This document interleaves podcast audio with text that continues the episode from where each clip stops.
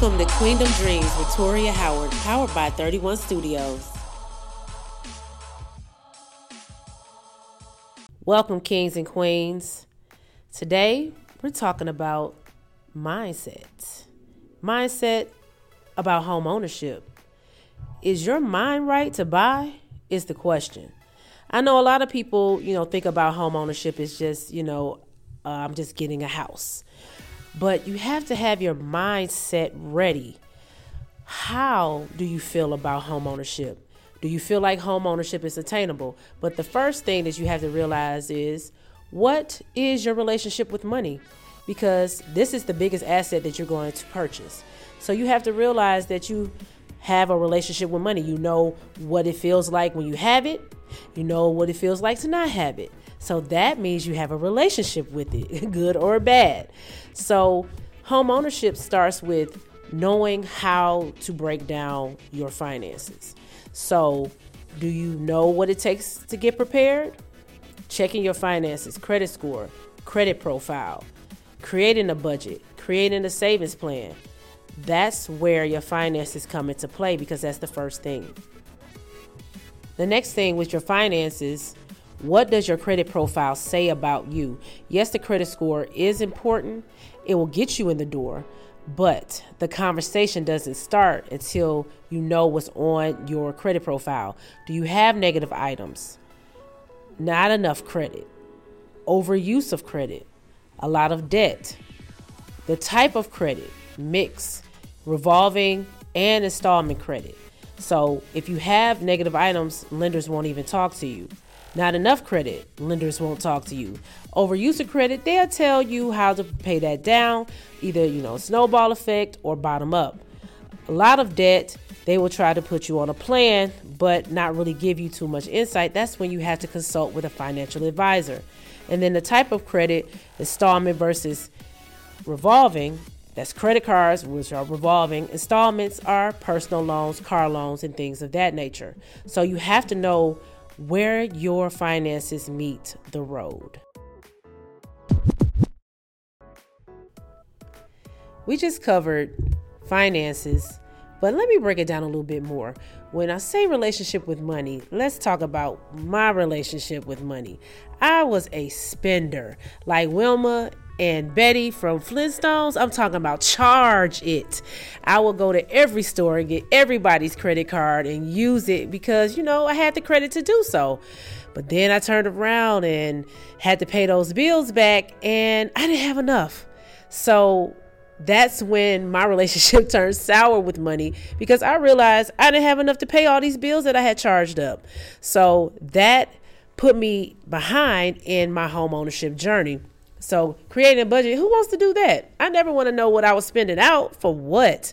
Because listen, I want to spend my money the way I want to spend it. I'm going out. I'm going to brunch with my girls. I'm doing all these things. I'm taking trips. Why not?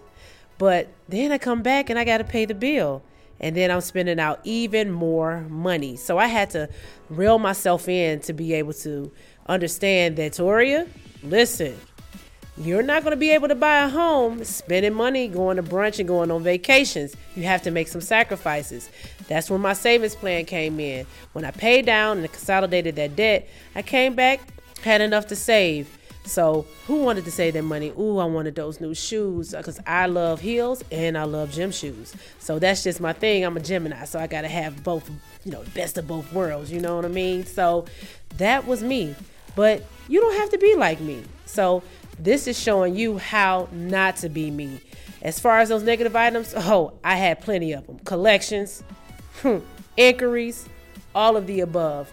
You know, so I had to reel myself back in. I was overusing my credit cards. I all of my credit cards was over the limit.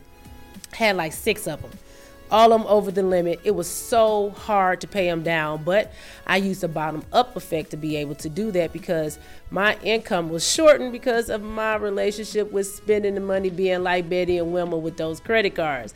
So I had to reel myself back in by going, taking a piece, you know, doubling at the bottom because that was the smallest. Then when I finished that, then I took that part, put it on the next one, and I just went up from there. So you just have to understand that you have to reel yourself in and be disciplined.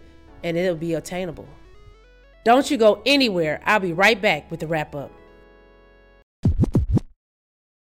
So, all in all, I say all of that to say this it takes discipline. Sometimes you have to take away those luxury things that you like to do, like going to brunch like me, buying those shoes like me, and going to every store and getting those credit cards to reel yourself back in to say, hey, this asset is way more than buying shoes, than buying clothes, and looking good for everybody else to look at me. Because that's what we buy clothes for, especially as women. We buy clothes for everybody else to look at us. At this point, in this juncture of my life, I want to look good on paper. What does my assets say about me? Not my assets. I want people to not look at me as what I have on, but what do I own? What can I leave as generational wealth? But it comes with the generational knowledge. So, in order to get to knowledge, you have to be self aware and know where you are, what your relationship with money is. Because, listen, I had a poor relationship with money. Yes, I love the vacations. Yes, I love to go to brunch and hang out with my friends. Yes, I love to go get a good high dollar meal at the Ruth's Chris's and all of those different spots because I love to eat. But I had to realize that I didn't have anything to show for it but some pictures. And then I didn't even want to wear the outfit again when I so I had to realize that I want something to leave to my daughter, to my children's children, and that first asset was my first home. And that's what you should be thinking about. What are you going to leave as your legacy? Is it going to be clothes that's probably going to be outdated? Or is it an asset that can pay you over and over and over again? Stay tuned for more because I have a whole lot more.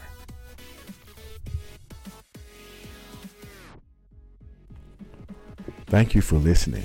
Tune in next Wednesday for the next episode of Queendom Dreams with Toria Howard, anywhere podcasts can be heard.